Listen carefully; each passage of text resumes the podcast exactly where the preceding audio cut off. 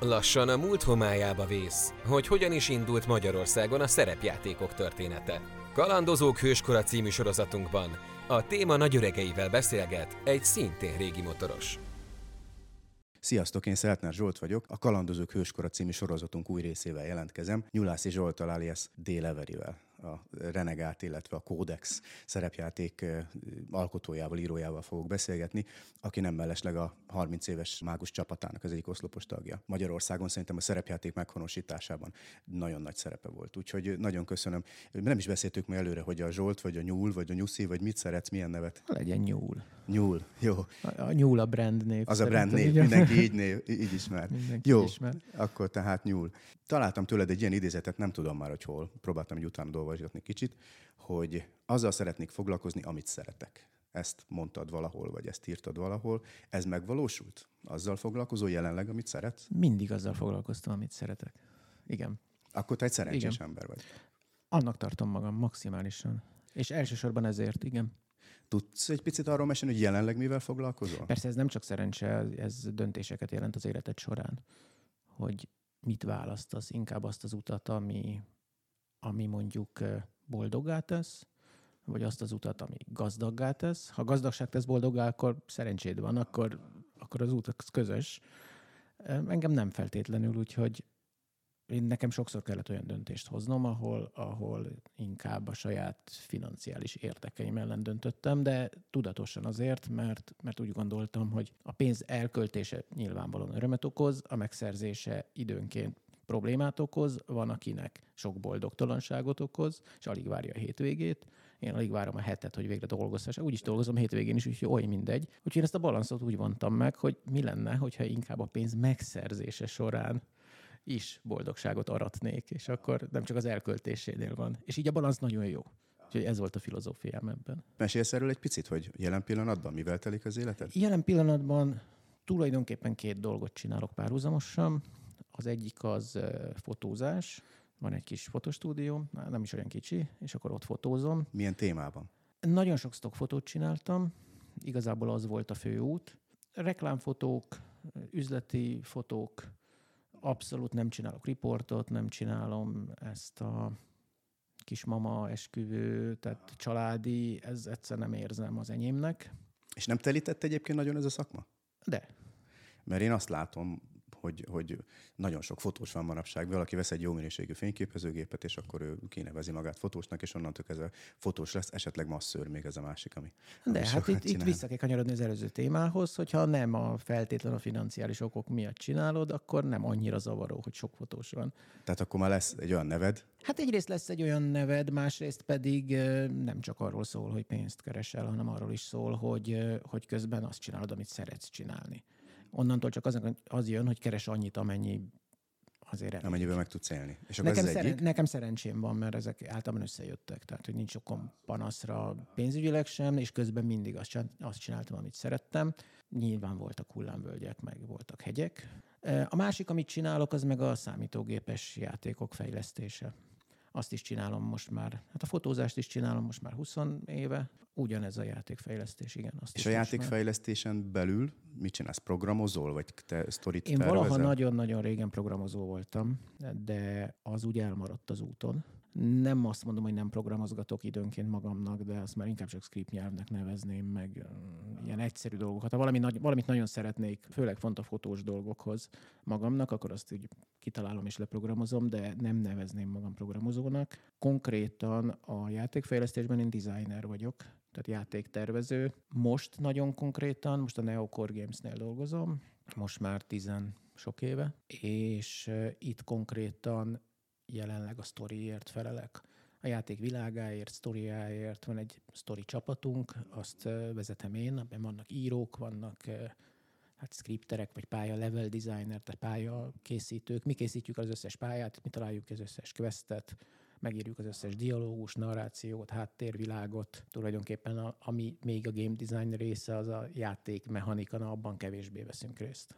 Pedig azt gondolnám a múltadból, hogy abba azt nagyon sokáig hiszem. csináltam, ennél a cégnél így alakult. Értelek. hogy itt, itt ebben nem annyira veszek részt, de amúgy a játék, számítógépes játékfejlesztésben is én nagyon sokáig ilyen úgynevezett kreatív igazgató voltam, aki alá tartozik minden, ami nem grafika, nem kód, nem biznisz. Ott játékmechanikákat is kell csinálni. Nagyon sok ötletem van játékmechanikára, most is mondom, csak nem én vagyok benne a döntéshozó. Nem tudom, hogy hallottál-e, van egy ilyen sorozat, az a neve, hogy a Affair, vagy a viszony, így volt magyarul. Igen. Abba, annyiban hoznám ezt most ide, ezt a, ezt a sorozatot, eszembe jutott, a, mielőtt beszélgettünk, vagy mielőtt most leültünk beszélgetni. Nem titok, hogy elküldtem neked az előző felvételeket, a többiekkel való beszélgetésemet, és mondtad, hogy te nem biztos, hogy mindenben úgy emlékszel a dolgokra, mm. mint Aha. hogy a többiek mesélték. Azért, azért hoztam ide ezt a, ezt a sorozatot, mert nagyon érdekes volt. E, egy, egy férfiról és egy nőről szólt, akik ugye akik viszonyba kerültek, összejöttek egymással, és a visszaemlékezéseikről van szó a sorozatban, és ugyanazt a történetet elmesélik mondjuk egy epizódon belül, homlok egyenest másképp és mindegyik őszintén hiszi, hogy úgy történtek a dolgok, ahogy, ahogy ő emlékszik rá, mert ugye évekkel később emlékeztek vissza. Úgyhogy, úgyhogy én nagyon szeretném, hogy meséld el te is azt, hogy te hogy emlékszel, dacára annak, hogyha esetleg nem pont ugyanúgy emlékszel, mint akár Csanád, vagy Imre, vagy János, akivel eddig beszélgettem, úgyhogy szeretném megismerni a, a te oldaladat ezekről a, ezekről a dolgokról. Mm-hmm. Mire gondolsz konkrétan? Ha igazából ugye a, a szerepjáték hőskoráról, meg majd a, a, mind, amiről, hát amiről felteszem, a többiekkel is beszélgettem, gondolom ott voltak neked olyan dolgok, amik ja, volt. megütötték a füledet. Konkrétan két apróság volt, igen. Akkor majd beszéljünk majd ezekről az apróságokról. E, úgy kezdeném, mint a többieken, többieknél is, hogy mi volt az első emléked, vagy találkozásod a, a fikciós műfajjal úgy általában? Tehát nem, még nem a szerepjátékkal, csak a fikciós műfaj. Válaszolok erre, de előbb gyorsan kicsit tisztázom magam. Én nem gondolom azt, hogy úgy van, ahogyan én emlékszem én így, így, így emlékszem, és én ebben Correct. a világban élek, de annyira rég volt ez már, uh-huh.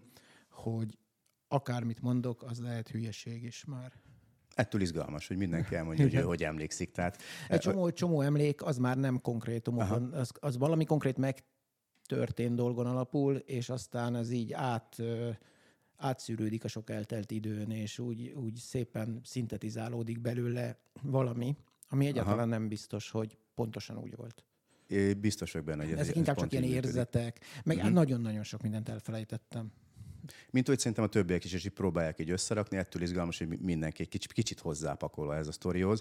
Most így akkor visszautalnék még egy picit az, az előző beszélgetésekre.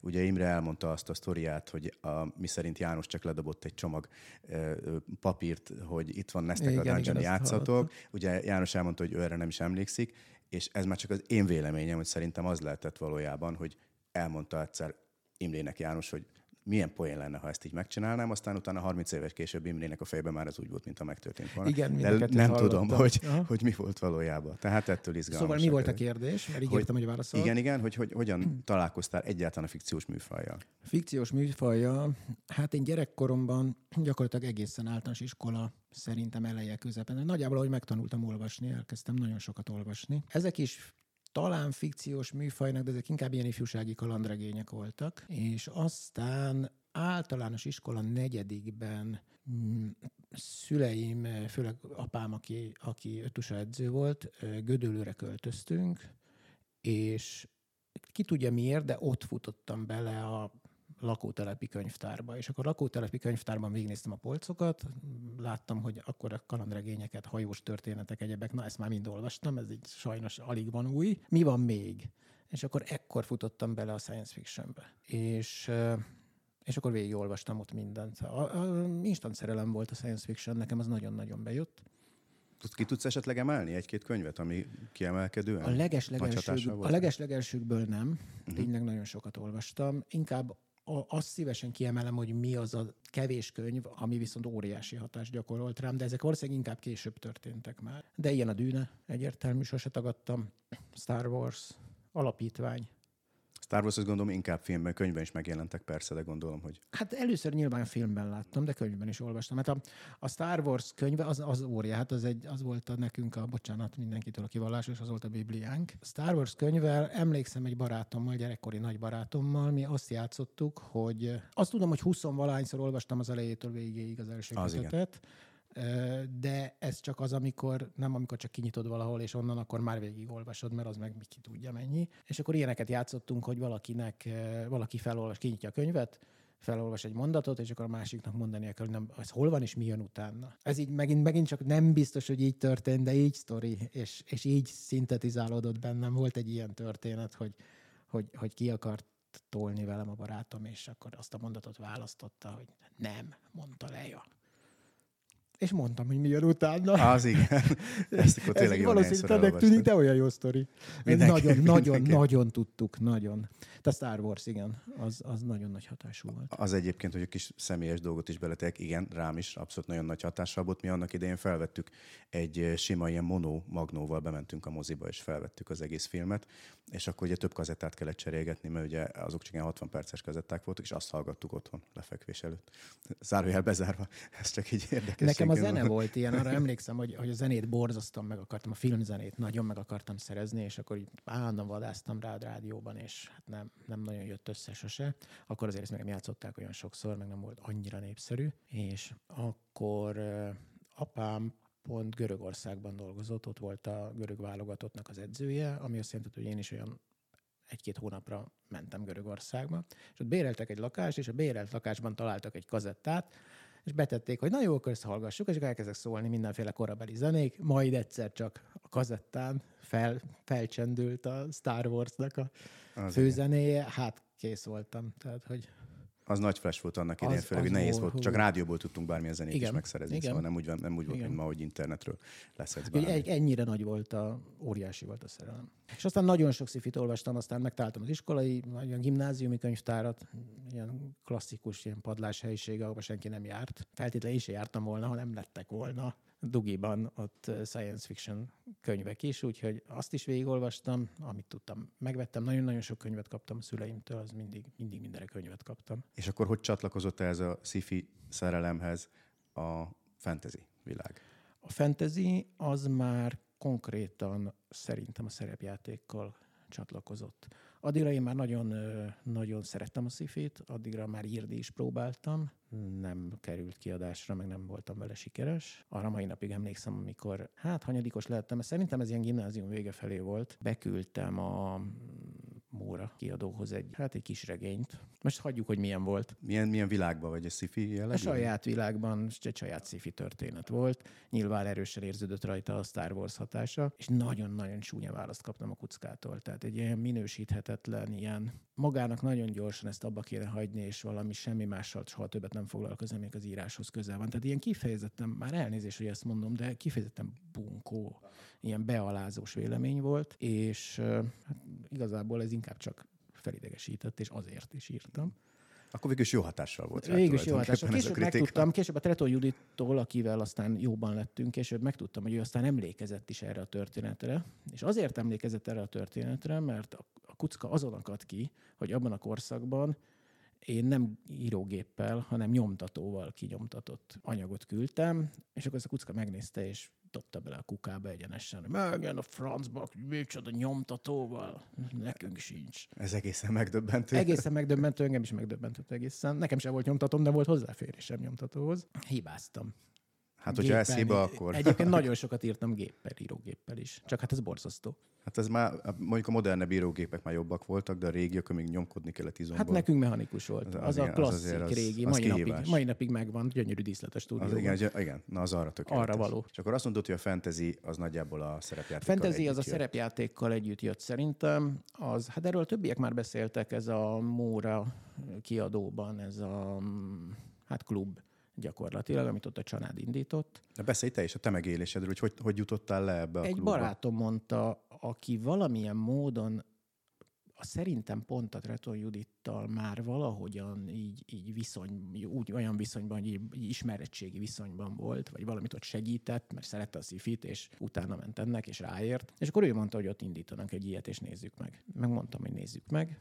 És gondolom, semmit nem tudtál még róla. Semmit, azt sem tudtam, hogy ez létezik. Amit tudtam, szerepjátékot addigra már játszottam számítógépen. Ilyen nagyon, de az nem is, nem is fantasy volt. De ilyen nagyon korai szöveges szerepjáték beírtad a választ, és akkor Emlékszem, hogy jobbra kanyarodsz, balra kanyarodsz, annak függvényében. Igen. Olyan, mint egy lapozgatós könyv végül is, hasonló jellegű. Egy kicsit szabadabb, de tulajdonképpen szabadabb az illúziót szabadabban tartja a formátum miatt, de valójában körülbelül igen, ugyanúgy előre kitalált dolgok. És akkor lementünk ebbe a klubba, és az onnantól kezdve ez, ez meghatározóvá vált. Aztán ezt már mondtam más interjúban, és most visszahallgattam, és nagyon megtetszett, amit mondtam. Azt mondtam, hogy nem is tudtam, hogy ilyen van, de ez az, amit kerestem. Tehát, hogy igen, ez, ez hú. Milyen volt ennek a megélése? Tehát lementél, akkor meghallgattad, hogy van ilyen hogy szerepjáték, meg fantasy. Ez már nagyon rég volt, nem pontosan emlékszem. Azt tudom, hogy valószínűleg volt ott valamiféle. Az első alkalom, én úgy emlékszem, hogy az nem is volt konkrét játék, hanem ilyen mi is ez, ismertetés, aztán ilyen csapatbeosztás, és akkor legközelebb majd a csapatok már így játszanak, de már az elmondása alapján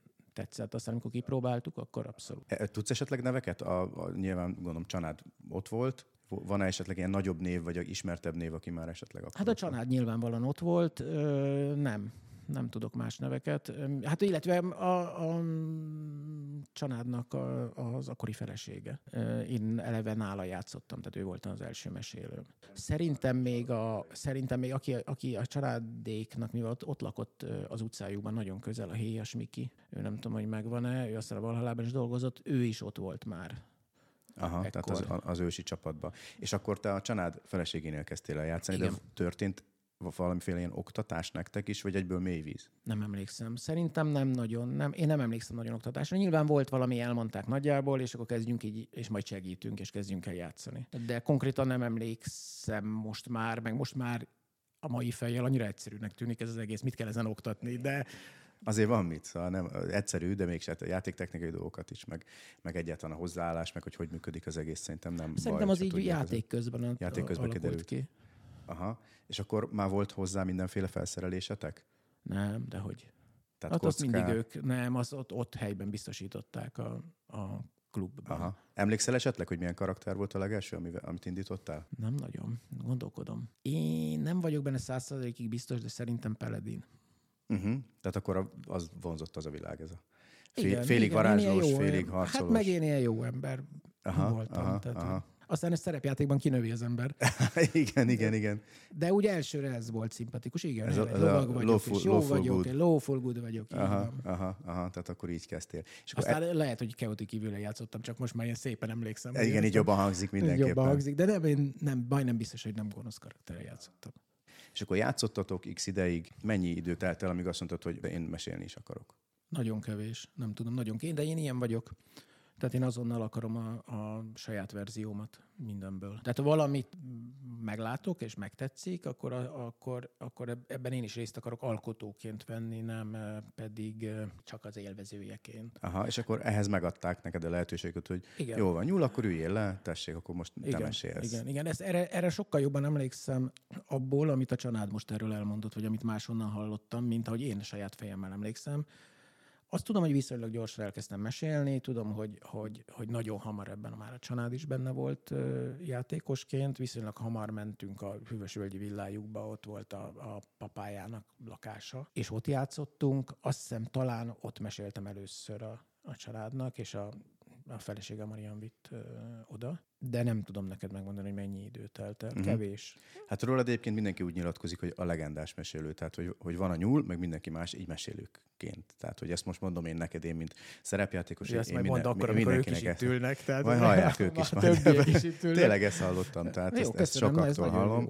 Jó. Én nagyon szerettem mesélni, én mesélni jobban szerettem, szerettem játszani is. Egyébként az leges legelején nem feltétlen volt így, a leges legelején én nagyon szerettem játszani is, és mesélni is, és aztán mindig úgy, nem tudom, hát elegem lett abból, hogy könyörgünk, hogy mesélj már, mesélj, akkor mesélek én. Nem így indult, de aztán később e, így lettem én a, általában a mesélő.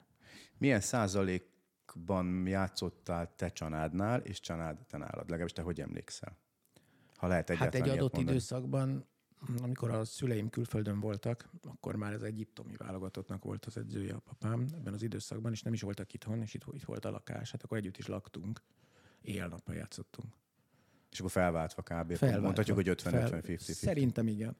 Aha, Szerintem tehát simán mondhatjuk ezt. Családdal így 50-50, és, és az, a, annak milyen százalékot határoznál meg, hogy te egyáltalán a mesélés és a játék közt? Abban a korszakban? Hát a korszakat, mondjuk azt a tíz évet értem, tehát nem azt az egy-két évet, nem a legelejét, hanem úgy egyáltalán, amíg Ja, amíg hát pörgött. a tíz év alatt hát 90 százalékban meséltem. Uh-huh. Szomorú, hogy én, nem, én körülbelül én egyszer tudtam nálad játszani egy rúnatáborba nyilvánvalóan nem emlékszel rá. Én nagyon emlékszem rá, mert nekem nagyon nagy élmény volt, és örültem, hogy végre egyszer leülhetek, és a nyúl fog mesélni. Én nem, nem emlékszem a mesére, de az élmény az nagyon Én nem, nem nagyon meséltem ilyen adhok meséket, meg kis kalandokat. Néha csinált ilyet az ember, meg, meg írtam ilyen kalandokat, és akkor azokat így a táborokban lehetett mesélni, de én általában egy-két, hát volt két-három parti, mi partinak hívtuk, akiknek akár párhuzamosan meséltem szombaton ennek a partinak, tudom én, szerda délután annak a partinak.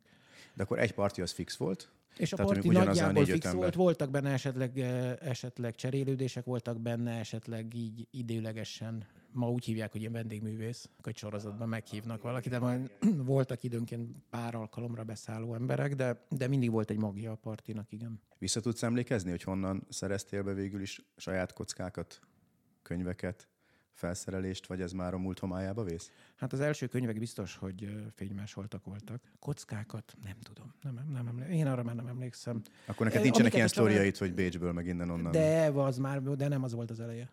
Ja, értem. De Aha. az már megvolt. Meg, meg amiket a, a családtól most hallottam, ez felelevenítette. Igen, emlékszem a fröccsöntött kockákra. Szerintem nagyon körül túrnék valahol, bár á, nem, talán meg lenne még belőle néhány. Ezek nagy értékek talán manapság. szüleimnek a régi lakása. Talán ott meg lenne. E, ja, nagyon örülnék, de kicsi az esély, talán van rá, de emlékszem rájuk konkrétan, emlékszem a Bécsbe rohangászásra. Az, az először az annyira könyvekről nem annyira szólt, mert ott már nagyon Túl saját- drágák voltak, nem? Ja, meg Túl volt drágák saját. is voltak, saját világ volt, saját dolgok voltak, saját szabályok voltak, meg a fejünkben volt. Az annyira nem kellett már. Aha. Meg ami, amit nagyon kell táblázat, azt meg lefénymásoltuk. És az alapszabályok megvoltak a fejetekben, és akkor nem kellett több. Ö, kockákért gyártunk, az tény, azt kockát vettünk persze, de nagyon sokat vettünk figurákat, ezeket az ólomfigurákat. Uh-huh. Azt használtuk is játék közben, ilyen uh, szituációs átlátásra, nem jó sok fantáziával persze.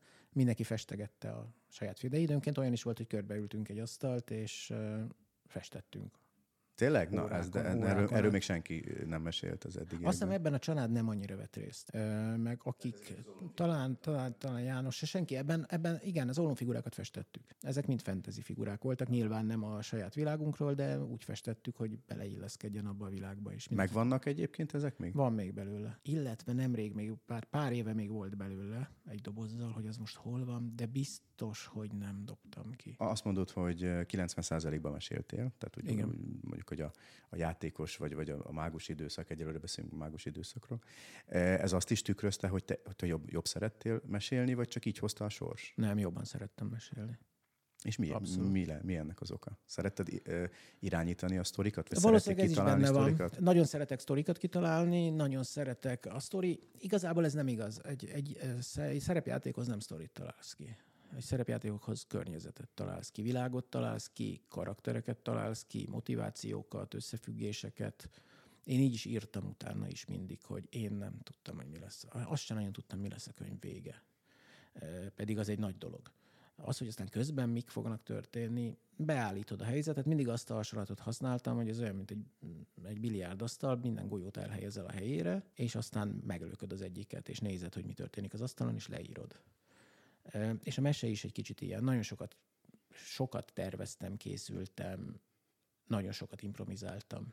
Tehát akkor ettől lettek élőek mondjuk például könyve, könyvben a karaktereid, hogy nem volt előre kitalálva a sztori, de hogy belehelyezkedtél az adott karakternek, Igen, az adott világnak abszolút. a helyzetébe, és akkor az szinte Abszolút. adta magát, hogy, hogy minek kell történnie. Igen, igen, abszolút. Aha, Nyilván van érdekes. olyan, amikor az ember egy kicsit ezt ö, próbálja befolyásolni, és azt mondani, jó, hát ez, most ő ezt csinálná, de hát ezt most ö, nem visz jó irányba. Na ezt viszont szerepjátéknál nem teheted meg, tehát szerepjátéknál nem te vagy. A, vannak karaktereid, és azokkal a karakterek az NPC-kkel azért irányíthatod a folyamatot, és én általában beloptam a partiba is NPC-ket, tehát akik úgy tartósan ott volt velük, és próbált őket terelgetni. De hát a szerepjátékban ott, ott, ö, és én elég nagy szabadságot hagytam a szerepjátékban mindig. Beszélünk majd még erről, hogy hogyan meséltél, mert ez érdekelne, de még előtte hadd- kérdezzem meg, hogy amikor játszottál, akkor kinél jellemzően? Tehát kinél, mint mesélőnél? Csak családnál, vagy más mesélőknél Hát is? az elején, a legelején sokat játszottam családnál, Szerintem ott mindenki mesélgetett azért. Tehát, hogy voltak nyilván a családokri feleségénél, hiszen ott kezdtem. Szerintem a Héjas Miklós is mesélt, volt, mesélgettünk így egymásnak, de azok inkább ilyen rövid történetek voltak, pár játék alkalom. Így tartósan, életúti játékszerűen hosszan, elsősorban a családnál játszottam akkoriban. Aztán később nagyon sokat játszottam még az Izsóv Gábornál, ő fordította azt a korai Cyberpunk 2020-as kiadást. Ő főleg Cyberpunkot mesélt, vagy Legend of the Five Rings-et is mesélt, azt is nagyon jó mesélő egyébként. Sokat játszottam még a Joe néven ismert ősszerepjátékosnál, ő erről a tanárképzős vonalról jött, Kis József, hivatalos nevém. Ő neki, ő meg mindig ilyen fantasy középkort mesélt, egy idő után saját világon, és ilyen nagyon-nagyon-nagyon történelmi, nagyon átgondolt, tehát őnek a történelem a mániája. Képzéseket is tartottál, vagy te gyakorlatilag azzal hát az tanítottál, hogy csak volt. meséltél? Nem, ez a legelején volt, persze tartottunk képzéseket, nagyon komolyan vettük, meg vizsga volt, meg Tényleg? Na, ú, erről nem is hallottam vizsgáról. Meg minden, jó, volt minden. De az az elején volt nagyon. Erre vissza tudsz emlékezni picit? Hát, Kevésre. Kevésé, aha. De, de volt. Tehát ezt tudom, hogy konkrétan volt, nagyon komolyan vettük, nagyon komolyan vették azok is, akik, akik voltak olyan hülyék, hogy eljöttek hozzánk vizsgázni. Mert volt egy ilyen terv, hogy, hogy akkor lesz egy ilyen szerepjáték klub hálózat, és akkor ott, ott akreditált mesélők fognak, hát mi, mi, és mi akreditáljuk őket, és akkor ahhoz lehetett ilyen akkreditációt szerezni tőlünk, hogy te mesélő vagy, de még mondom, osztályoztuk is, tehát hogy lehetett kategóriát is Gondolom sokan, szerezni. Sokat érdekelt ez így a szerepjátékos világban? Bizonyára nem tudom már, azt tudom, hogy azért lehet, hogy mi nem bírtuk olyan sokáig. Tehát most azt gondolj bele mindenki, ezért, ezért nem úgy nézett ki, hogy hogy mondj három szót, vagy tölts ki egy tesztlapot, és akkor megvan, hanem akkor mesélnie kellett. És akkor és azt osztályoztátok, hogy ő hogyan Igen, két-három. Az volt a vizsga, úgymond, hogy akkor ő két-három alkalom mas mesét letolt ami tök jó volt. És akkor ti beálltatok hozzá és játszani, hogy lát, játszani. Pontosan, lássátok, hogy pontosan. technikailag hogy csinálja. Pontosan, és nagyon kíváncsiak voltunk, hogy próbál nyalizni, tehát mindent, megenged, mindent megenged. és szörösszívű, szörösszívűek voltatok? Szerintem hülyén komolyan vettük magunkat, de nem, nem, abszolút nem voltunk. Aha. Én eleve nem vagyok szörösszívű, úgyhogy nem, ez karakteridegen lett volna. Térjünk picit vissza, előbb említettek, elkezdtél róla beszélni, hogy akkor, hogy hogyan is készültél te egy, vagy egy mesére. Tehát, hogy ugye más, különböző emberek más-más módon készülnek egy mesére. Mi a te metódusod? Hát szerintem az első lépés az inspiráció, nem erőltetni kell, hanem, hanem olvasni, filmeket nézni, helyekre járni. A Egyiptomot már mondtam, hát az egész, egész Amund világ, meg egyéb az Egyiptomban született, ott az volt az inspiráció. Szóval először, először, először, először jön az inspiráció, utána jön, a, jön az ötlet, és akkor az alapötletet elkezdett kidolgozni. Képletes hasonlattal ez olyan, mint hogyha ha jön egy ötlet, hogy legyen egy ilyen egyiptomi világod, és akkor mondjuk az alapötlet az, hogy itt egy piramis. És akkor leteszel egy piramist a világ közepére, és felteszed magadnak a kérdést, de mi ez? És miért van itt? és ki építette, és miért építette, és mit gondolnak róla körben az emberek, és miért gondolják ezt róla az emberek, és kell ez másnak is? Ha kell másnak, miért kell neki? Miért nem adják neki? Miért háborúznak a piramisért? És akkor ebből így kiépül egy világ. És amikor ez a világ megvan, akkor megkeresed benne azokat a, azokat a csatlakozási pontokat, vagy induló pontokat, ahol el lehet helyezni eh, karaktereket, játékos karaktereket. Uh-huh, uh-huh. Nyilván nem hagyhatod, hogy a világot gyökeresen felfordítsák, meg általában nem 38. szinten kezdenek a játékosok. Tehát keresel ilyen, bele, ebbe a világba beleilleszted a karaktereket, a karaktereknek előtörténetet találsz ki, vagy megkéred őket, besélsz a világról, és megkéred, hogy ők kitaláljanak, és aztán egyezteted velük. Uh-huh. De ezeknél a játékoknál általában az első, attól függ, mennyire értünk rá, de akár első tíz alkalom, de inkább egy-kettő az arról szólt, hogy egyénileg mesélni csak annak az egy játékosnak, és csak az előtörténetet, hogy legyen egy hát, csomószor gyerekkortól kezdve. Ott nyilván ugráltunk az időben. És akkor így kialakultak a karakterek, kialakul lett múltjuk. Ha máshogy nem volt leírt múltjuk, de de Aminek ugye illeszkednie kell az általad kitalált a, Ez világban. már ebben a kitalált világban, vagy hát mikrokör, mikrokörnyezetben zajlott. Ez innen is egy kicsit azért így született, hogy mikrokörnyezetek jöttek létre először, és aztán azt kezdtük el összerakni egy makró dologgá, ami volt az én világom, meg volt a család világa, és aztán a harmadik lépésben ezt a kettőt illesztettük össze és lett belőle Inev. Mennyi, mennyi fehér foltja volt Inevnek az ősidőkben? Mondjuk még a, mondjuk, mondjuk a mágus megjelenése előtti időszakban. Hát ezen logika mentén ugye először úgy kezdődött, hogy van egy nagy üres fehér lap, egy kartapúra, és akkor arra, azon keretkezik egy tintapaca, majd egy másik tintapaca, majd egy harmadik tintapaca, és aztán ezek összeérnek idővel. Amikor mi Inevet elkezdtük, amikor eljutottunk oda, hogy na ebből most legyen valami kiadvány, akkor nem lehetett nagyon sok üres felületet hagyni rajta. Tehát ott ki, ki lettek töltve a dolgok. Előtte nyilvánvalóan voltak helyek, szándékosan hagytunk is helyeket, hiszen folyamatosan meséltünk rajta, és kellettek helyszínek az új Mondjuk, hogyha már új játékosok, vagy új mesélők, hogy őnek is legyen olyan hát, vagy terület? Egy, nem, magunknak. Tehát, ja, hogy, ja, nem, mhm. nem úgy, nem úgy, hogy más. Mert nem, ebbe így annyira nem feltétlen engedtünk be mást ebbe a világba akkoriban. Nem, hanem hogy konkrétan, hogyha mi majd akarunk egy új kultúrát, akkor az, az annak legyen hely. Tehát akkor például azt mondod, csinálsz egy mesét, hát most ilyen arab világba akarok mesélni, kitalálom a jadokat, akkor lerajzoltad itt. Akkor volt egy másik meséd, az meg egy teljesen másik, ez lerajzoltad ide, és akkor szép lassan. Legelején le rajzoltam, legelején, legelején ezek valahol voltak. Még csak nem is feltétlen voltak egy világon. Hát a világ az mondjuk Gorvik volt. Vagy a világ az mondjuk Krán volt. Vagy, vagy ez a Tabelibara volt. És aztán ezek, ezeket összeraktuk egy világra saját akaratból, és aztán jött a mágus hozta kényszer, hogy tölts fel az üres helyeket is. Na, ez lett volna még a másik kérdésem, hogy amikor mondjuk megjelent a mágus, ugye most már Inev, és azon belül Inev, akkor ugye van most már az embereknek egy képe, hogy, hogy ez hogy néz ki a térkép, milyen jellegű világok vannak benne. Ezek közül a világok közül mindegyikkel játszottatok is, vagy azt mondtátok, hogy van nem tudom tíz helyszín, amit mi játszottunk, de még üres a térkép, ezért üssünk alsunkra, és gyorsan találjunk még ki még húszat, amit még rárajzolunk a térképre. Hát eddigre mi már nagyon-nagyon sokat játszottunk, és nagyon sok mindenfélét játszottunk. Én úgy emlékszem, hogy eléggé tele volt. Tele volt Legfeljebb az országhatárokat közelebb kellett húzni egymáshoz. Aha és azt mondani, hogy hát Shadow nem volt ekkora, de hát most ennyi hely van, úgyhogy, úgyhogy ez most nagyobb lesz. A, ott keretkeznek üres helyek, de azt majd feltöltjük, de hát az Shadowhoz tartozik, tehát oda majd valami olyan dolgot kell betenni, ami kulturálisan odaillik.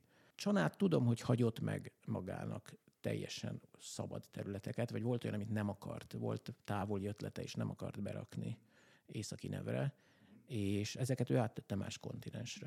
Tehát, hogy ezen a világon innen világán vannak más kontinensek is, csak ezekről keveset beszélünk, de szerintem később aztán lett erről szó. De nem nagyon követem a mágust, hogy ebből aztán mi lett később. És akkor azt mondod, hogy ami már ami megjelent a, a, a könyvben, azokon, azokon a területeken már mind játszottatok. De nem volt olyan, amit csak egy hasraütésben még pluszba betettetek, hanem Tulajdonképpen akkor... én most próbálok gondolkodni a, elsősorban a saját területeimen. Biztos segítene lenne előttem egy térkép. Én azt hiszem, hogy ott nagyjából nagyjából mindenen játszottunk már valamennyit. Lehet, hogy nem, egy, a, nem annyit, amekkorát a terület mérete indokolt volna, de az egyik utolsó, ami bekerült, azt tudom, hogy konkrétan ez a Tabelibara volt, ami bekerült ott egy szabad területre. Nem is vagyok benne biztos, hogy ott előtte sivatag volt. Ott volt valami, egy ilyen veszélyes hely, ahova terra incognita. És aztán oda bekerült ez az egész. Ugye mondtad, hogy ti olyan szerepjátékot játszottatok, hogy ilyen életútjáték, és Igen. akkor ugye van ennek a másik véglete, ugye ez a hack and slash, és akkor itt behoznám ezt a Petőfi csarnokos kérdést, amit mindenkinek fölteszek, mert ezt még a legelső interjúban Imre említette, hogy az ő fejében a Petőfi csarnok az egy olyan hely volt, ahol inkább erőteljesebb volt az slash játék. Kíváncsi, hogy te hogy emlékszel erre? Petőfi csarnok az egy helyszín volt, ahol lehetett játszani, mivel családdal mi voltunk a klubvezetők, mi mindig ott voltunk, Nyilván próbáltunk ott elsősorban nem saját magunknak mesélni, hanem másoknak mesélni. Azon kívül egy, egy helyszín volt, ahol egy csomó ember jöhetett, és játszhatott. Úgy játszottak, hogy akartak. És volt ilyen is, olyan is? Akkor. Volt ilyen is, olyan is. Szerintem maga a formátum elsősorban azt teszi lehetővé, hogy inkább ezt a hack and slash vonalat vinni, meg, meg az első ismerkedésre az, azért inkább az az alkalmas. Mert hogy kevés idejük volt mondjuk kifejteni hossz, egy ilyen hosszabb életutakat kevés ideig volt kifejteni, ez hetente volt mondjuk egyszer, igen, X eljött, Y nem jött el, nem is ismerték még egymást, beült egy társaságba, aztán mégse jött el, így nem nagyon lehet életutat csinálni. De hogyha, de ott voltak fix társaságok, akik fixen játszottak együtt, és ők Én nem tudom, mit játszottak, simán játszottak életutat is. Tehát nekem, nekem nincs ez az élményem róla, hogy ez az ilyen brutális hack and slash izé lett volna. Volt az is. És szerintem nyilván, akik először estek be, azok elsősorban ilyen partikba kerülhettek be. És akkor innen alakult ki ez a megélés. Szerintem innen alakult ki ez, igen. Életútjáték, ez, ez kicsit beszélj egy pár szót erről, hogy Persze értjük, hogy mi az, hogy életútjáték, sok játékból csak kapcsolódik össze egy, egy karakternek a, az élete, de ez mondjuk a mesélő szempontjából is tudatos, hogy, hogy egy-egy karaktert merre viszi, vagy egyszerűen csak arról van szó, hogy sokat játszottatok, és akkor egyre magasabbra nőttek a, a karakterek osztályai. Inkább ez az utóbbi, tehát hát ez, ez a nőnek akar, ez egy idő után elveszik ez a motiváció, ez a szintlépés. Én a másik típusú játékot, ami nem, nem, nem, nem, nem így csoportosítanék, hogy van a, van a nem, nem feltétlenül hack and slash, van meg életútjáték. Van a szerepekben beleélős karaktert, karaktert előadós karakterjáték, és van a probléma megoldó játék a szabályok... De szükségszerűen ez két különböző? Tehát nem, nem, lehet nem, nem, nem, de sőt, ennek együtt kell lennie. De a szabályokra elsősorban a probléma megoldó játékhoz van szükség, meg a szintlépésre is a probléma megoldó játékhoz van szükség. Nekem volt olyan mesém, ahol, ezt a Mayer Julinak meséltem, volt egy karaktere, nagyon magas szintre jutott fel, így kráni varázslónő volt, és aztán elkezdtem egy új mesét, azt hiszem ez Shadowban zajlott, és Shadowban kellett neki más kisebb. Tehát ott, ott kezdők, viszonylag kezdő. Nem feltétlenül első szintről kezdtünk, milyen negyedik, ötödikről. Ja, tehát úgy dobtátok ki, hogy, hogy... Hát, hogy egy kicsit, inkább azt mondom, ez a szint, ennek mi értelme van? Ez a világban való boldogulási képességedet jelzi, hogy most az első goblin is izért felmossa veled a padlót, vagy vagy te mosod fel a padlót tíz goblinnal. És mi inkább a te mosod fel a padlót tíz goblinnal kezdtünk. Nem mindig, de, de általában igen. Na ez, ez például egy ilyen parti volt, olyan emberek voltak, akik ha most AD&D-be akarjuk besorolni, akkor azt mondanám, ilyen ötödik, hatodik szinten elkezdtek egy partit. Eleve a, a Julit, eleve a saját karaktere a magas szintű varázslónő küldte el erre, mint egy tanoncot erre a feladatra. És egy nagyon hosszú mese volt, szerintem legalább egy évig játszottuk, ez tényleg hosszú. Jó nagy kavarás volt benne, valamiért ment a, a küzdelem, és sok, sok fél vett benne részt, és amikor megérkeztek, egy év végén, és ott voltak, és ott voltak, amiért a harc ment, és minden hatalom, aki részt vett ebben a kavarásban, az ott felfedte önmagát, és akkor Mayer Julival közöltem, hogy, hogy leomlik a felépített pseudo személyiséged, itt állsz 18. szintű kráni varázslóként, erről szólt az egész. Te saját magad vagy. Saját magadat játszottad egy évig úgy, hogy azt se tudtad, te se tudtad. Ez volt a biztonsági intézkedés, hogy te se tudod, hogy te vagy az, elhelyezték benned a motivációkat, elhelyezték benned a képességeket, és ott volt a, a kulcs mindaz, hogy ha majd itt állsz, akkor vissza fogsz alakulni, és így nem buktál le. Ez volt Krán kavarása, de a többieknek is volt mindenféle ilyen. Ez nagyon jó lehetett. Ez nagyon jó pofa volt, nagyot, nagyot is ütött, ütött, jó volt, és na ez például egy, egy életút. Tehát e, innentől kezdve abba a karakterébe ez is beépült. Tehát, tehát volt, e, nem vesztek el az emlékei a karakternek. Emlékezett rá, hogy ő neki volt egy ilyen titkos fedőakciós küldetések rán nevében, és amikor utána újra megint a magas szintű karakterrel játszott, akkor, akkor ott volt minden emlék ebből. Na, így alakulnak ki, így alakulnak ki a karaktereknek nagyon jól a személyiségei, meg a háttértörténetei. Ezt játsszuk el kicsiben az elején, az előtörténet mesénél, e, nyilván sokkal felületesebben. Azt mondod, ezt egy évig játszottátok körülbelül, de egy ebből így két kérdés is felmerül bennem. Egyik, hogy ez alatt az egy év alatt ugyanaz a néhány ember játszott végig. Igen. Tehát nem cserélt, nem cserélődtek Minimálisan, de igen. És a másik, ami, ami bennem így felmerült, hogy, hogy te, mint mesélő, már a nulladik ponton tudtad, hogy hova fog ez kifutni? Tehát, nem. tehát ezt az egy évet ki, nem. eltervezted előre, vagy mindig aktuális? Mindig aktuálisan. Mindig jönnek az embernek az új ötletei. Azért nem szeretem a vázlatos írást sem szeretem így, meg a mesélés sem, amikor hmm. mindent levázlatolsz magadnak előre, és mindent. Egyrészt kötelezően arra akarod terelni, akár logikus, akár nem. Meg amikor ott vagy, akkor jönnek elő a dítélek, akkor jönnek elő azok a amikre nem gondoltál. És azokkal együtt jönnek elő, ha meséli oldalról nézzük, azokkal együtt jönnek elő a jobb ötletek. Ú, ez még de kár, hogy nem ezt, hú, de kár, hogy nem ezt találtam ki. Hát akkor miért ne találjam ki? akkor ilyenkor átgondolod, megnézed, hogy visszafel, tehát nem mondasz ellent annak, ami eddig történt, és akkor átvariálod. Egy csomószor variáltam át mesét. Ott helyben, amikor a, a, a történet Vagy ott hely, azért ennél egy kicsit talán előrébb látsz. Tehát nem ott helyben, hanem majd a következő játéknál. Mennyit készülsz egy mesére? Tem, készültem. Készültél? Egyre kevesebbet, tehát abban az időben sokat. De ilyen nincs, tehát amikor, amikor te nagyon szerepjátékos vagy, és mi nagyon azok voltunk, nagyon ebben éltünk, akkor mindig készülsz. Tehát, hogy minden, ami történik körülötted a világban, az mind, mind motiváció, meg mind, nem is motiváció, az mind inspiráció. És mind ötleteket ad. És gondolkozol a villamoson, és gondolkozol lefekvés előtt, és gondolkozol a fürdőkádban, meg edzés közben, munka közben nem feltétlen tudsz, akkor nem. Tehát vannak benne szünetek, amik egy kicsit felfüggeszted, de akkor se biztos. Mert azon gondolkozom, hogy mondod, hogy ilyen 12 órákat játszottatok, meg ilyen napokat, heteket átjátszottatok, hát akkor az mennyi készülés előtte? Tehát, hogy egy ilyen sztorira azért csak, csak meg, idő készülni. Nyilván sok idő felkészülni, de nem, de ezt, ezt próbáltam mondani, hogy ez nem úgy történik, hogy na most leülök, veszek egy papírt, meg egy ceruzát, és azt mondom, hogy na most felkészülök a mesére hanem jó, ilyen is van nyilván, de ez már az utolsó stádium, a húristen egy óra múlva mennem kell, nem gyorsan leírom, hogy amit még nem írtam le. Nem, ez inkább úgy néz ki, hogy mindig van nálad papír és ceruza, és bármi eszedbe jut, akkor, akkor leírod, amint lehetőséged van, akkor végig gondolod, szépen kiszintetizálod belőle a végeredményt, és azt leírod. Tehát inkább így működik. Nem, nem ez a... Ezért nem tudom megmondani az időt. Hát mennyit készültem rá, hát éveket készültem minden egyes két órás mesére is, mert előtte vannak azok az évek, amik alapján gyűjt, gyűjtöttem hozzá az infót, meg az ötleteket. Akkor ez alapján, ha jól értelmezem, akkor neked nem nagyon volt olyan megélésed, hogy mondjuk megírtál adott esetben egy mesét előre, és utána másfelé mentek a karakterek, és akkor ki kellett kukázni az egészet, mert hogy nem volt részleteiben minden kidolgozva, hanem igazából csak az alaphelyzet volt a fejedben, és adta magát a. Valamennyire van ilyen, ilyenkor ki kell kukázni. A, a játékosi szabadság nagy fontosabb. De volt ilyen. Azt majd föl lehet használni. Legközelebb föl lehet használni máshogy. Meg hogyha egy kidolgozottabb, a fejedben legalább kidolgozott világban van, tehát van egy világképed, ez itt hülye hangzik, de van egy világképed, akkor igazából nincs olyan, hogy arra fele mennek, amerre te nem készültél. Volt, volt egy ilyen történet, azt, azt is nagyon szeretem, az, az is egy hosszú történet volt. Abból lett később a ez a Zöldvár nevű kódex modul, amit az egyik kódex táborban használtunk.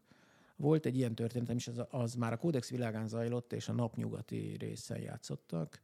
Szépen felépített, ilyen kicsit középkorias világ volt, és fölmentek, ők ilyen inkvizitorok voltak, ugyanúgy démonokra vadásztak, csak máshogy, mint a kódexnek a, a keleti felén.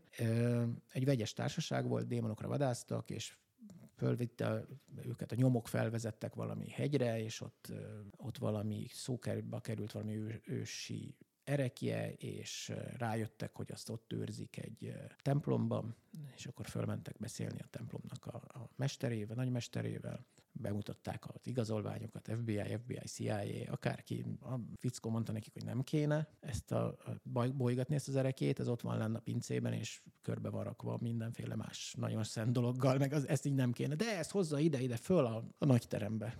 És akkor fölhozatták a tárgyat a nagyterembe, letették, kinyitották, és onnantól kezdve minden rosszra fordult.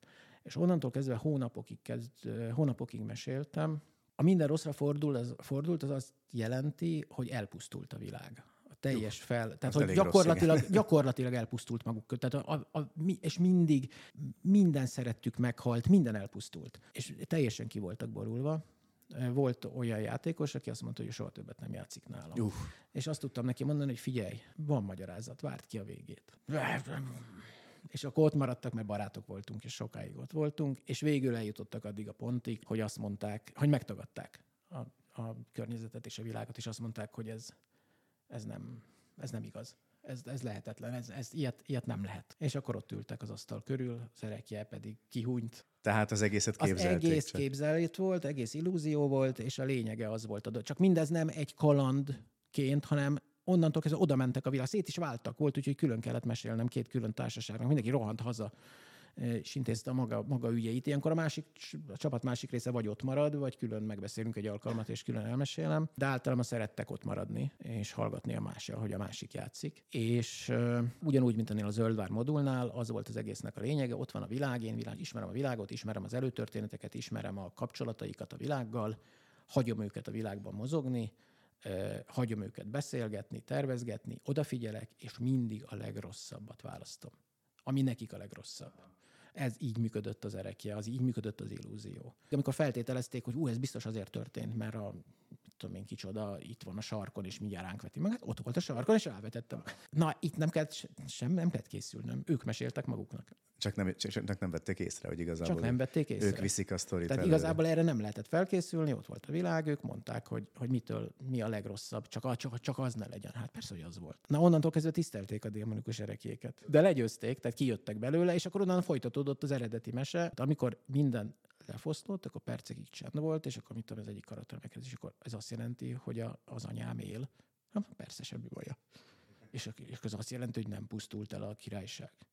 Hát nem. Miért pusztult volna el? Meg se történt. És mennyi idő telt el? A, a, onnantól kezdve, hogy kinyitották az erekét, és Sok. még bezárták. Sok. Hónapok. Hó, azt a minden. Hónapok, és akkor ilyen 10-12 órákat játszottunk Aha, egyfolytában. Úristen, ez, ez nagyon komoly teljesen elhitték. Tehát, hogy ebben ez volt a lényeg. Ezt nem lehetett megcsinálni aztán az, a Codex zöldvár modulban, mert az rövid ott uh-huh. sokkal direktebbnek, ott, ott ki is volt adva a mesélőnek, hogy, hogy kezd el egyre valószínűtlenebbé tenni. Kezd el egyre nyilvánvalóvá tenni számukra azt. Tehát ott ügyetlenebb volt az erekje. Hogy minél hamarabb ott el kellett jutniuk egy 3-4-5 óra alatt arra a felismerésre, ott ugyanez volt a megoldás, hogy egy, ha mint egy játékos azt mondja, hogy ez nem igaz, és ott az volt az utasítás a mesélőnek, a, kalandmodulban, hogy, hogy kezd, kezdj el egyre abszurdabban lehetetlenségeket csinálni, egyre inkább tűnjön fel neki, ne teljen el idő, tűnjön fel neki, hogy, hogy ő azt mondta, hogy de nem lehet az ég piros. Hát felnézel az ég piros, azt ez nem lehet igaz. Ja, hát Érted, hogy, nyilvánvaló, a hogy, hogy nyilvánvalóan, nyilvánvalóvá tegye nekik, hogy hát valami tegye nem nyilván, Egyre inkább, ahogy telik az idő, egyre inkább próbálja nyilvánvalóvá tenni nekik. Na ez ennél a mesénél nem volt, tehát itt végig megmaradt a, a, a realitás. Uh-huh. De akkor ezt még nem végig... mesélted, hanem ez még AD&D szabály. De ez kódex Ez már kódex, már kódex szabályok szerint. Volt. Hát itt Aha. már a kódex világa létezett. Ja, Ez a kódex Aha. világának a napnyugati része volt, ami soha nem jelent meg semmilyen formában sehol. A Laci írt egy kis szeletében egy regényt. Akkor térjünk vissza oda, hogy még egyelőre nincs kódex, még mágus sincs, AD&D van, és akkor egyszer csak kitaláljátok, hogy azt már tudjuk a sztoriát, hogy körülbelül miért voltatok erre rákényszerítve, hogy hát akkor kellene csinálni egy magyar, Igen. magyar szerepjátékot. E- erre az időszakra te hogy emlékszel vissza erre a munkára, ahogy gyakorlatilag íródott a mágusnak a szabályrendszere? Hát szerintem ezt a család elég jól elmondta. Ez, ez valóban így volt, hogy AD&D-t akartunk először, mert ez volt a, ez volt a Szent Grál, tehát ez volt a küld, ez volt a quest, hogy az AD&D jelenjen meg magyarul.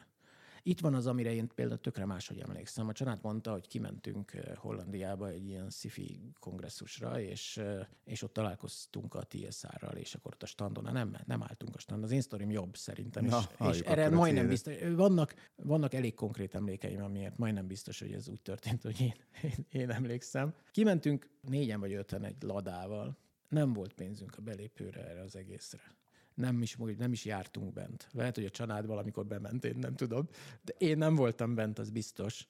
Kint aludtunk a kocsiban egy parkolóban, és nem messze a szállodájától a Tieszáros lebeszélt embernek, akivel nem tudtunk bent találkozni, mert nem volt pénzünk arra, hogy kifizessük. És akkor az volt a deal, hogy elkísérhetjük őt a szállodájától a kongresszusig és az alatt beszélgethetünk vele. Aha. És akkor mire szépen reggel, mit tudom, hétkor kiszálltunk a ladából, valahogy próbáltunk magunkat tűrhető emberi állapotba hozni, iszonyatos. Mondom, hogy az emlékem megvan, az egy borzalmas éjszaka volt, hogy gondold el, ennyi ember alszik egy autóban, úgyhogy előtte levezettek odáig. És akkor elmondtuk neki, nagyon szimpatikus, megrendes ember volt, ez nem lett az egészből semmi. Aztán innentől kezdve De később... nyitott volt rá akkor, akkor és ott? Tehát úgy tűnt, hogy esetleg van esélyetek, vagy már akkor elutasított? Nem nagyon tűnt úgy ebben ezek, e, ezt a vonalat inkább a család vitte, ő biztos, hogy sokkal pontosabbak az emlékei. Nekem ilyen emlékeim vannak, a, a ilyen csalódás emlékeim, amikor a család mondja, hogy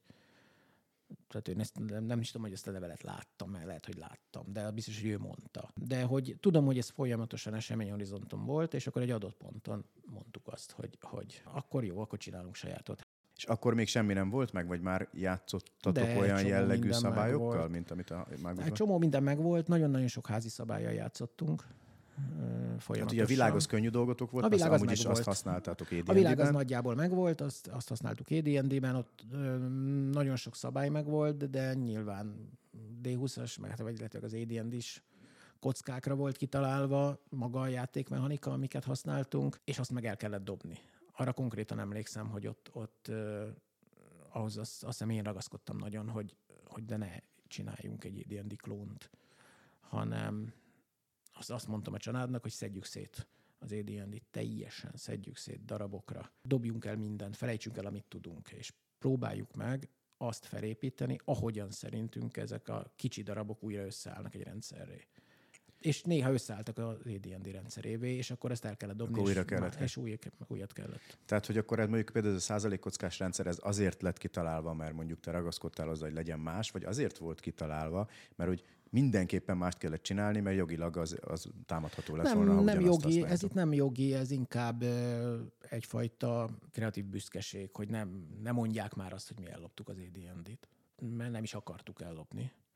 Úgyhogy ezt ne, ne senki nem mondja, inkább mindent tegyünk meg, hogy látszódjon. A, tehát még ha mégis ugyanarra jutunk, az elején erre én nem voltam felkészülve. Én arra voltam felkészülve, hogy az AD&D-nek azért nagyon sok hibája volt akkoriban, hogy mi szétszedjük ezt a rendszert, elkezdjük összerakni, és hát sokkal-sokkal sokkal jobb lesz, és no way, hogy valaha is ugyan, ugyanoda lyukadunk ki, mint az AD&D, mert ez nem jó. És aztán volt, hogy ugyan, mondom, hogy volt, hogy ugyanoda lyukadtunk ki, és akkor jött ez a késztetés, hogy akkor viszont ezt kell átalakítanunk másmilyenre, ami legalább ilyen jó, mert nem juthatunk ugyanoda ki. És nem azért nem juthatunk volna ugyanoda ki, mert jogilag ez probléma lett volna, hanem azért nem, mert mi nem AD&D-t akartunk. Ha már sajátot csinálunk, akkor sajátot csinálunk. A kockák mögött szerintem az állt, hogy ne kelljen már hozzá ennyi kocka. Mm-hmm. Így mhm. is probléma volt. A hatoldalú kockája mindenkinek van, az tök jó, azt kiveszik majd a társas játékból, de lehetőleg más kocka már nem nagyon kelljen hozzá, maximum az a tíz oldalú, mert ez bonyolult. Milyen volt ez az időszak egyébként? Tehát te hogy emlékszel vissza ezt, erre a, nem tudom, hogy hónapokban vagy években mérhető az időszak, amikor hát készült honnan már... számoljuk, hát az évekig készült. Számoljuk mondjuk onnan, hogy de nem pontos éveket biztos nehezen fogok tudni mondani. Kezdjük mondjuk onnan, hogy effektíve kimondtuk, hogy na, akkor saját. Addigra mondom, hogy csomó minden megvolt. Azt a munkát most ne tekintsük ennek a részének. Amikor azt mondtuk, hogy ez saját, akkor elkezdtünk ezzel dolgozni, de nem volt igazán határidő, nem volt igazán kerete a dolognak, amikor éppen ráértünk, akkor fia, akkor most inkább mesélnék. Jó, akkor most inkább mesélj, aztán játszunk, majd megcsináljuk azt mely legközelebb. És aztán elkezdett sürgetni a határidő, akkor volt egy-két ilyen nagy fellángolás, amit a család is mondott, hogy egyszer elmentünk Gödöllőre, Igen. akkor még megvolt az a lakás, és akkor ott voltunk, nem is tudom, egy-két hónapig. És ez csak ketten voltatok? Ott csak ketten voltunk játékmechanikailag, akkor ez a kettőtöknek a munkája? Nagyrészt igen, de nem szeretnék én senkit kizárni, azért mert nem emlékszem. Én úgy emlékszem, hogy igen. A mágust nagyon-nagyon nagy részt mi írtuk, nyilván. Van esetleg emléked arról, hogy mely részeket írtál te, mely részeket írt Csanát? Tehát most én a játéktechnikai részekre gondolok. Vagy azt, hogy együtt csináltatok mindent? Nem. Együtt csináltunk mindent olyan értelemben, hogy a másik is megnézte. Tehát ez egyértelmű, hogy a másik isnak is jóvá mm-hmm. kellett Tehát ez a mit szólsz, mit szólsz hozzá, mit szólsz hozzá, lenne. igen. Tehát ez egy, de, de voltak teljesen külön részek. Az biztos, hogy a mozaik mágia az én mániám volt, tehát hogy azt, azt gyakorlatilag nagy részt én csináltam. Szerintem én nekem az a tippem, hogy például papokat talán talán a család, de nem, bár nem vagdosnám ezt is szeletekre, hogy ki mit csinált. Nem tudom, hogy miért az én fejemben van egy olyan, hogy az IAS szabály is a te nevedhez főződik, de javíts ki. Simán lehet, mert akkor iáztunk. Na azért, hogy igen, hogy... Akkoriban iáztunk, és abból, meg hát meg én vívtam, ugye, mert ötusáztam, és az ötusában van vívás, nekem a vívás az, meg, meg aztán később kendóztam, de az később volt. A, nekem a, a vívásból nagyon sok ilyen emlékem jött, úgyhogy ott biztos, hogy ott is én nagyon sok mindenhez ragaszkodtam. Család ugye meg harcművészkedett, úgyhogy meg ott az biztos, hogy az, az a kapcsolatos dolgokat, azokat ő csinálta. De azért össze egyeztettük ezeket mindig. És akkor volt több ilyen nagy hullám, amikor hát nem több, talán egy vagy két, tehát ezen a gödölőn kívül talán volt még egy, amikor így nagyon dedikáltan ezzel foglalkoztunk, és nem igaz, hogy nem dolgoztunk, és nem igaz, hogy nem haladtunk.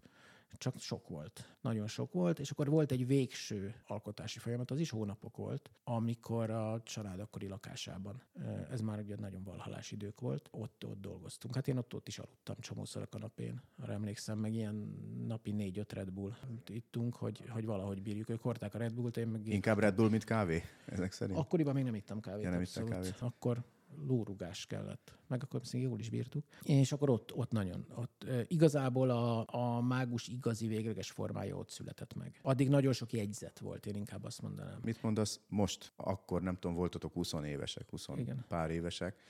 A, azt, amit végül is letettetek az asztalra mágust, az mennyire vagy megelégedve vele most így 50 akárhány évesen? Hát nem csináltam volna kódexet, ha elégedett lennék vele teljes mértékben, de kódexel sem vagyok teljes mértékben elégedett természetesen. Teljesen korrekt rendszer volt, szerintem nem ezen múlik. Azért ez nem számítógépes játék, nem előre van minden kitalálva és leprogramozva. Itt borzasztó sok múlik a mesélőn és a játékosokon, nagyon sokszor, ha túldimenzionál szabályokat, akkor az inkább megköti a mesélő kezét, ha alul-dimenzionálod a szabályokat, akkor, akkor nem adsz neki támpontot. Én azt szoktam mondani, hogy a szabályok nem arra vannak, egy szerepjátékban, egy asztali szerepjátékban a szabályok nem arra vannak, hogy azt szerint játsz. A szabályok arra vannak, hogy nagyjából legyen képed arról, hogy egy-egy karakter mire képes de egyáltalán nem biztos, hogy csak arra és csak úgy képes. Hogy mire képes pontosan, azt majd eldönti a mesélő, és eldönti a szituáció. És nagyon sokszor a végtelenségig kéne bonyolítanod egy szabályrendszert ahhoz, hogy minden szituációt jól kezeljen. Úgyhogy itt általában azt mondtuk, hogy az esetek nagy részét kezelje jól a szabály, ez fontos, és a különleges eseteket, hogyha nem kezeli jól, azt bízzuk a mesélőre, és ne próbáljunk a végtelenségig bonyolítani még a szabályokon. Egyébként például szerintem ebben a kódex túlment a határon. Tehát, mm, a, tehát túl lett kódex, bonyolítva? Túl lesz, kódex túl lett, kódex szabályrendszere túl lett bonyolítva, nagyon klassz kis szimulációs ötletek vannak benne, hogy, hogy mit hogyan lehet megoldani. Ugye itt a számítógépes játékkal ellentétben itt jön a, a másik probléma, hogy mindezt az ember agyhardveren kell lefuttatni, tehát hogy azt neked kell ott számolgatni, és azért mégse számológéppel kelljen már kiszámolni. Nem mindenki, nem mindenki matek szakos. Nem mindenki matek szakos, meg a matek szakos sem biztos, hogy ezzel akar foglalkozni játék közben. Ugyanez ugye a számítógépnél fordítva van. Én például a mai napig nem értem a, a most játszom a Baldur's Gate 3-mal, nekem nincs akkora jó véleményem róla, mint nagyon sok embernek. Nem, nem, nem, nem értem a szabályrendszert, nem értem po- pocsékan szimulál néha. Baromi nagy marhaságok történnek a, a szabályrendszer rigidsége miatt de látszik, hogy ez a szabályrendszer úgy van megalkotva, hogy meg kijavítja a mesélő. És akkor működik, mert a nagy vonalakban, nagy vonalakban működik, de időnként marhaság jön ki belőle. Na most pont a számítógépnél ezeket lehetne részletes, dítéles, erre csinált szabályokkal. Itt egy óriási táblázatból kikeresni, összeadni, hozzáadni, beszorozni, elosztani, négyzetre emelni, és utána. De jó, majd a számítógép megcsinálja, és jó lesz a szimuláció. Ott nyugodtan meg lehetett volna csinálni, de ugyanezt viszont nem tehetjük meg az asztali. Igen, tehát lehet halál bonyolult a rendszer, a felülete legyen átlátható játékos számára. Meg én nagyon sokszor, ezt számítógépes játékoknál is szok, sokszor szoktam mondani, hogy ha a valóságot szimulálod, akkor nem kell, hogy a rendszered átlátható legyen. Szereted a cyberpunk világot, szereted a, fen, a sci-fi világot, mi, és igazából a fantasy megismerted, de, de csak a szerepjátékon keresztül.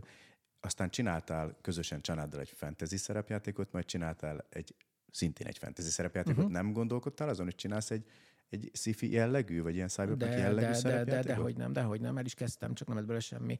Az lett volna a Codex, eh, a Codexnek a másik verziója. Hát abból nem lett semmi. Igazából itt szerintem azért nagyjából meghatározó volt az, hogy Magyarországon, vagy a magyar kereslet a szerepjátékokra az a fantasyvel kötődik össze. Igen, tehát se a Star Wars, se a Shadowrun Igen. nem mentek olyan nagyot Magyarországon. Hát igazából a Cyberpunk sem. Igen. A Cyberpunknak most van esélye menni egyet nagyon ugye a számítógépes játék nyomdok vizén.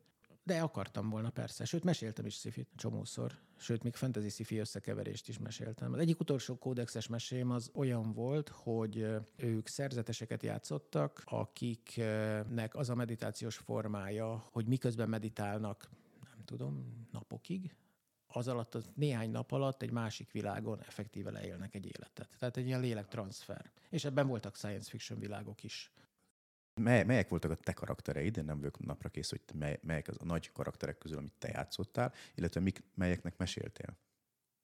Ja, hogy, ja, jó, kezdjük az elsővel. Kik volt igen. az én karakter? Most már a neveket tök nehéz lesz felidézni. Hát akit nem, nem nehéz volt egy Sonor nevű karakterem, ő egy varázsló. Őről a beszélt Imre, igen. Fehér páholyban lett mm, piaromban fejes. Csinált, főnököt csináltam belőle. Volt egy másik karakterem, és szerintem ez volt az a bizonyos első karakter, aki egy, egy Peledin volt, már nem is tudom, hogy talán Elrondnak hívták, hogy valami ilyesmi neve volt a mágusban. Ő is valami nagy fejes lett piaromban tűnik, én, én is így nevezek ki embereket. Szép dolog. Volt egy karakterem, akit, aki meg pont ennek az ellentétje, senki nem lett belőle soha. Ez egy Lanog nevű fejvadász arcművészszerű valaki volt. Ővele sokat játszottam, és nagyon szerettem.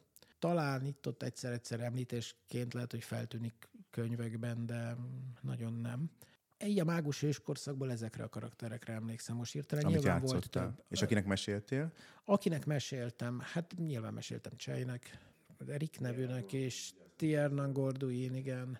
A másik dolog, amikor a család azt mondta, hogy az András nem játszott uh, Tiernan Gorduinnal, egy csomót játszott nálam Tiernan Gorduinnal. Na nem hát annyit, a, nem annyit, egyébként mint, a János Nem annyit, mint mások, de játszott. Aha, játszott. aha, aha, na, hát ezt a János is ugyanerről Igen. beszélt Julinak a karaktere, akiről már meséltem, őt már nem is tudom, hogy hogy hívták, Re- Rebecca, vagy talán nem tudom, valami ilyesmi, igen neki, de ő nem tudom, hogy feltűnte aztán. Az egy jó sztori volt, azt kellene megírni egyszer. Hát nyilván játszott a János is, Agnolal Máremmel nálam. Szerintem így, akik így feltűntek, nyilván akik feltűntek a regényekben elsősorban, az, azok mondjuk a család karakterei voltak, mm. meg a Tierna Gorduin. Ott tartottunk, hogy megcsináltatok a mágust, akkor itt most ugorjunk egyet, mert erről már sokat beszélt Csanád is, te is. Eljutottunk addig a szomorú pontig, hogy, hogy te már nem vagy tagja a mágus csapatának, és akkor úgy döntesz, hogy csinálsz egy másik szerepjátékot, ugye ez a kódex. Erről picit beszélsz nekem, őszinte leszek veled. Én főleg mágussal, meg AD&D-vel játszottam. Kódexet lehetett annó kapni a boltomba, de én nem tudom, nem volt csapatom, tehát nem játszottam sose kódexet, remélem, hogy ez megbocsájtod nekem. Úgyhogy mesélj, sejtettem, hogy azt fogod mondani, hogy mesélj kérlek nekem a, a, a játéktechnikai különbségekről.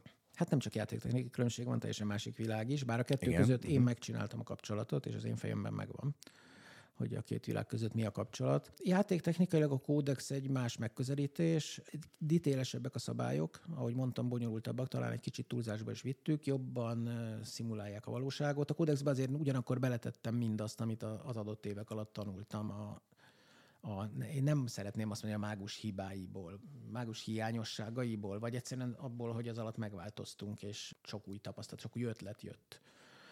Hát a Kodexnak az egyik nagy jópofa húzása volt ez a közédobásos rendszer. Én meguntam azt, hogy állandóan számolgatunk.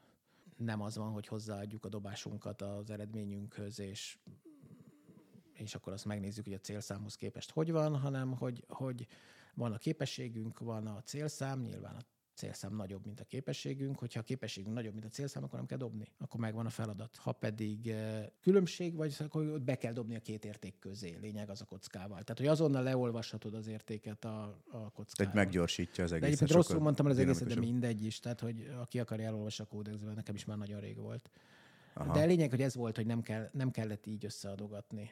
Jó pofa volt a harcrendszere, ott is sokkal jobban kialakult a, a mozaik mágia is sokkal jobb mozaik mágia lett belőle. Ezt akartam közé mágia rendszer. Én nagyon szerettem a mágus mágia rendszerét, fel is nézek rád miatt, hogy azt megcsináltad, de a kódexben azt még tovább gondoltad. Azt a kódex, mág, a, a, a kódex Grimoire rég volt. A kódex Grimoire-nak három szintje van. Az egy ilyen mágia filozófiai dolog. Én életem főművének tartom egyébként azóta is.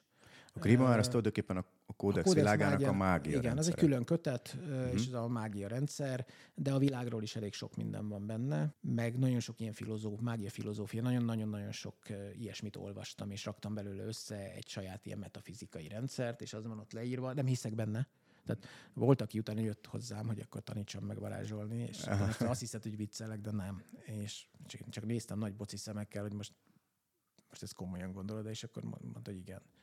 Azt a és akkor mondtam, hogy de hát nem, nem, nem de ez, ez hülyeség, és ez egy játék.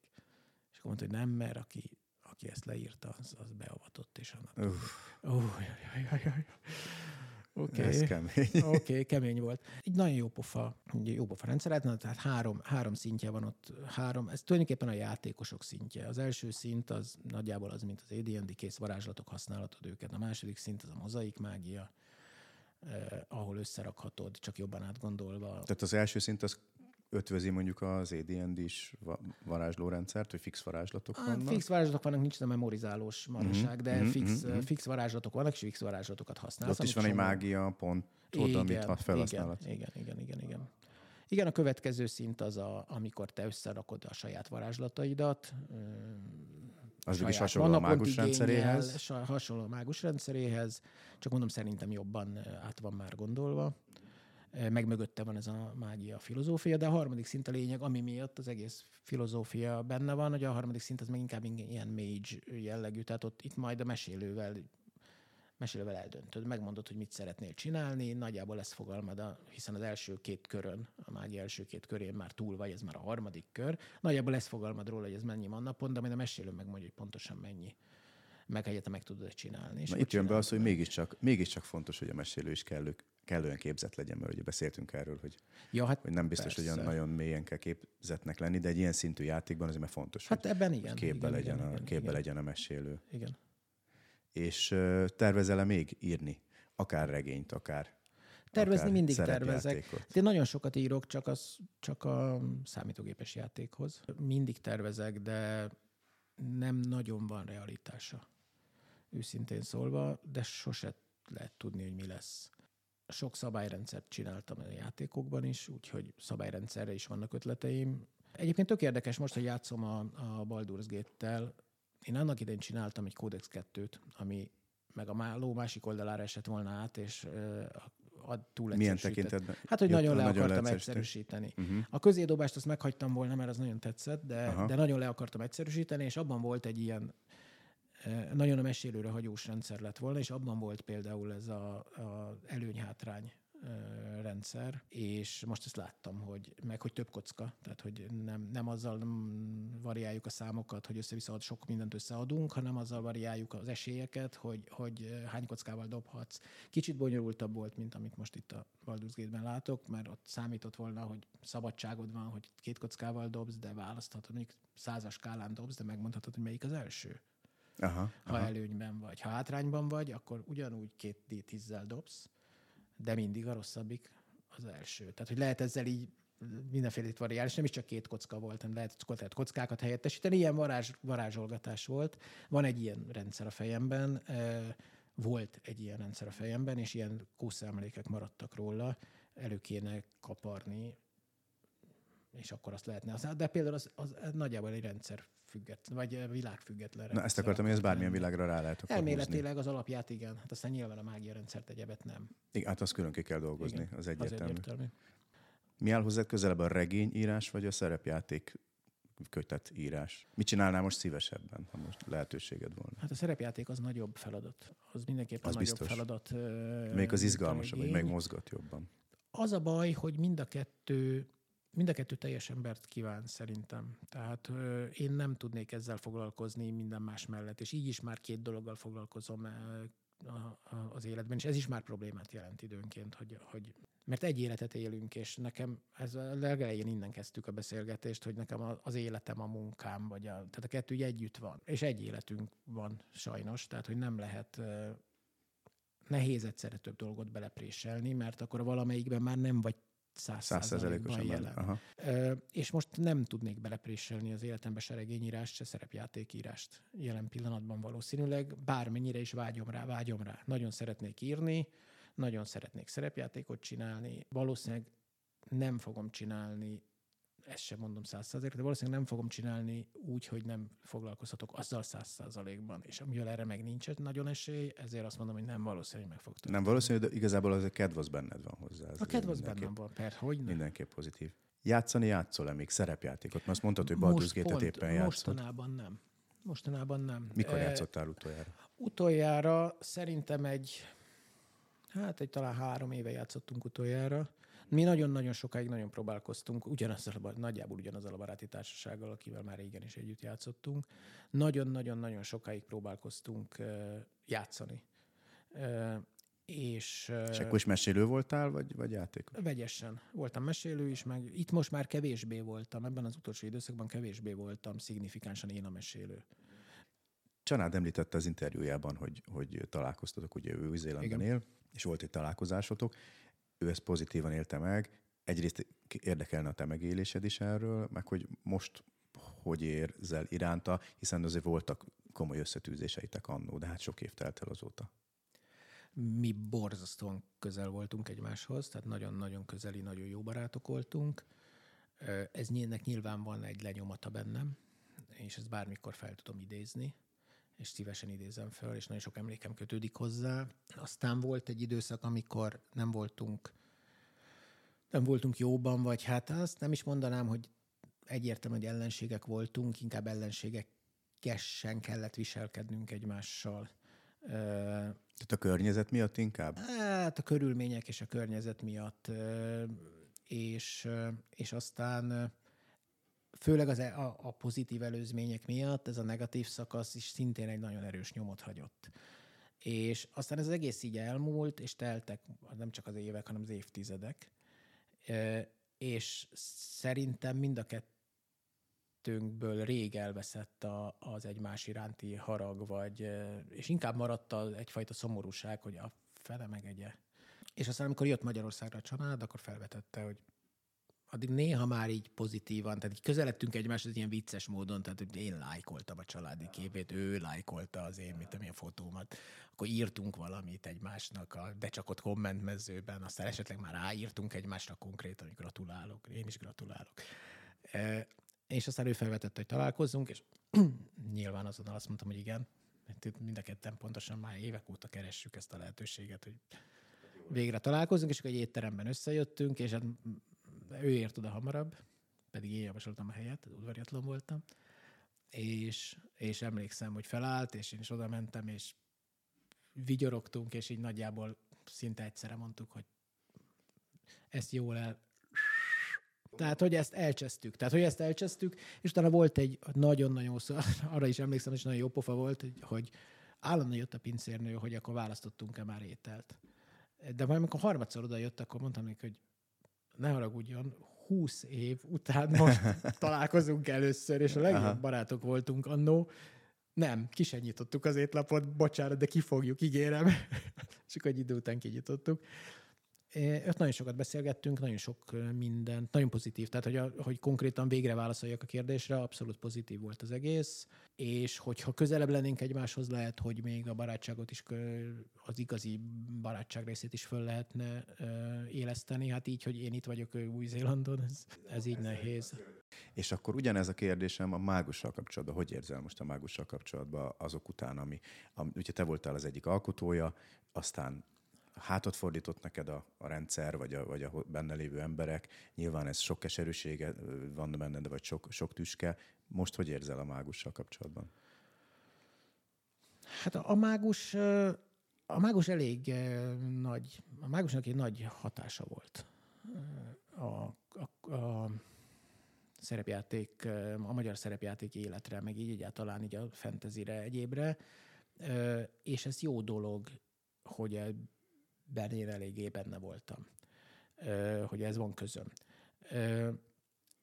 Ez a pozitív része. Van egy adag negatív része, ami egyrészt egy tudatos eltávolodás, másrészt pedig egy valódi a mágus irányából való felém irányuló eltávolodás, tehát hogy így, így ez már nem az enyém érzet, nem az én világom már. Van egy benne egy kicsit ilyen megszentségtelenítés érzés is, hogy ezt, ezt már meggyalázták, ezt a világot. Van benne egy olyan A mágust, is, hogy... mint játékot, vagy inevet, mint a világot? Mind a kettőt együtt. Uh-huh.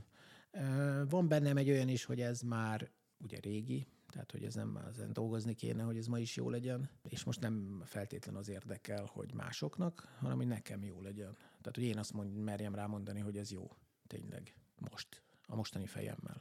Az akkorival jó volt. Megbejött a helyére a kódex is. A, hogyha pozitív dolgokat is mondjak, ugyanakkor meg állati jó pofa, hogy csomó helyen állandóan így fel, is felismernek, vagy felkapják a fejüket. Tehát, hogy elmegyek egy orvosi rendelőben, és kiderül az orvosról, hogy szerepjátékos, és hogy csak, csak nem én vagyok, az a, az a az a Nyulászi Zsolt. Viszonylag ritka név, úgyhogy így, igen, így igen így könnyen beazonosítanak. És ezek ilyen nagyon jó pofa dolgok, hogy lépten nyomon futok bele. Meg hát végül is a mágusnak közt nagyon sok mindent köszönhetek. Hát szerintem az egész számítógépes játékos karrieremet ennek köszönhetem, hogy, hogy ez ott volt a CV-mben, és, és a mai napig számít. Úgyhogy ilyen szempontból tök pozitív. Ha úgy kérdezed, hogy foglalkoznék-e mágussal, nem hiszem. Ilyen megélése volt annak, hogy, hogy gyakorlatilag belekerültek azok a karakterek, akikkel elő, előtte még játszottatok egy ilyen asztal körül, azokba a könyvekbe, amit utána ezrek olvastak. Hát ez egy természetes dolog.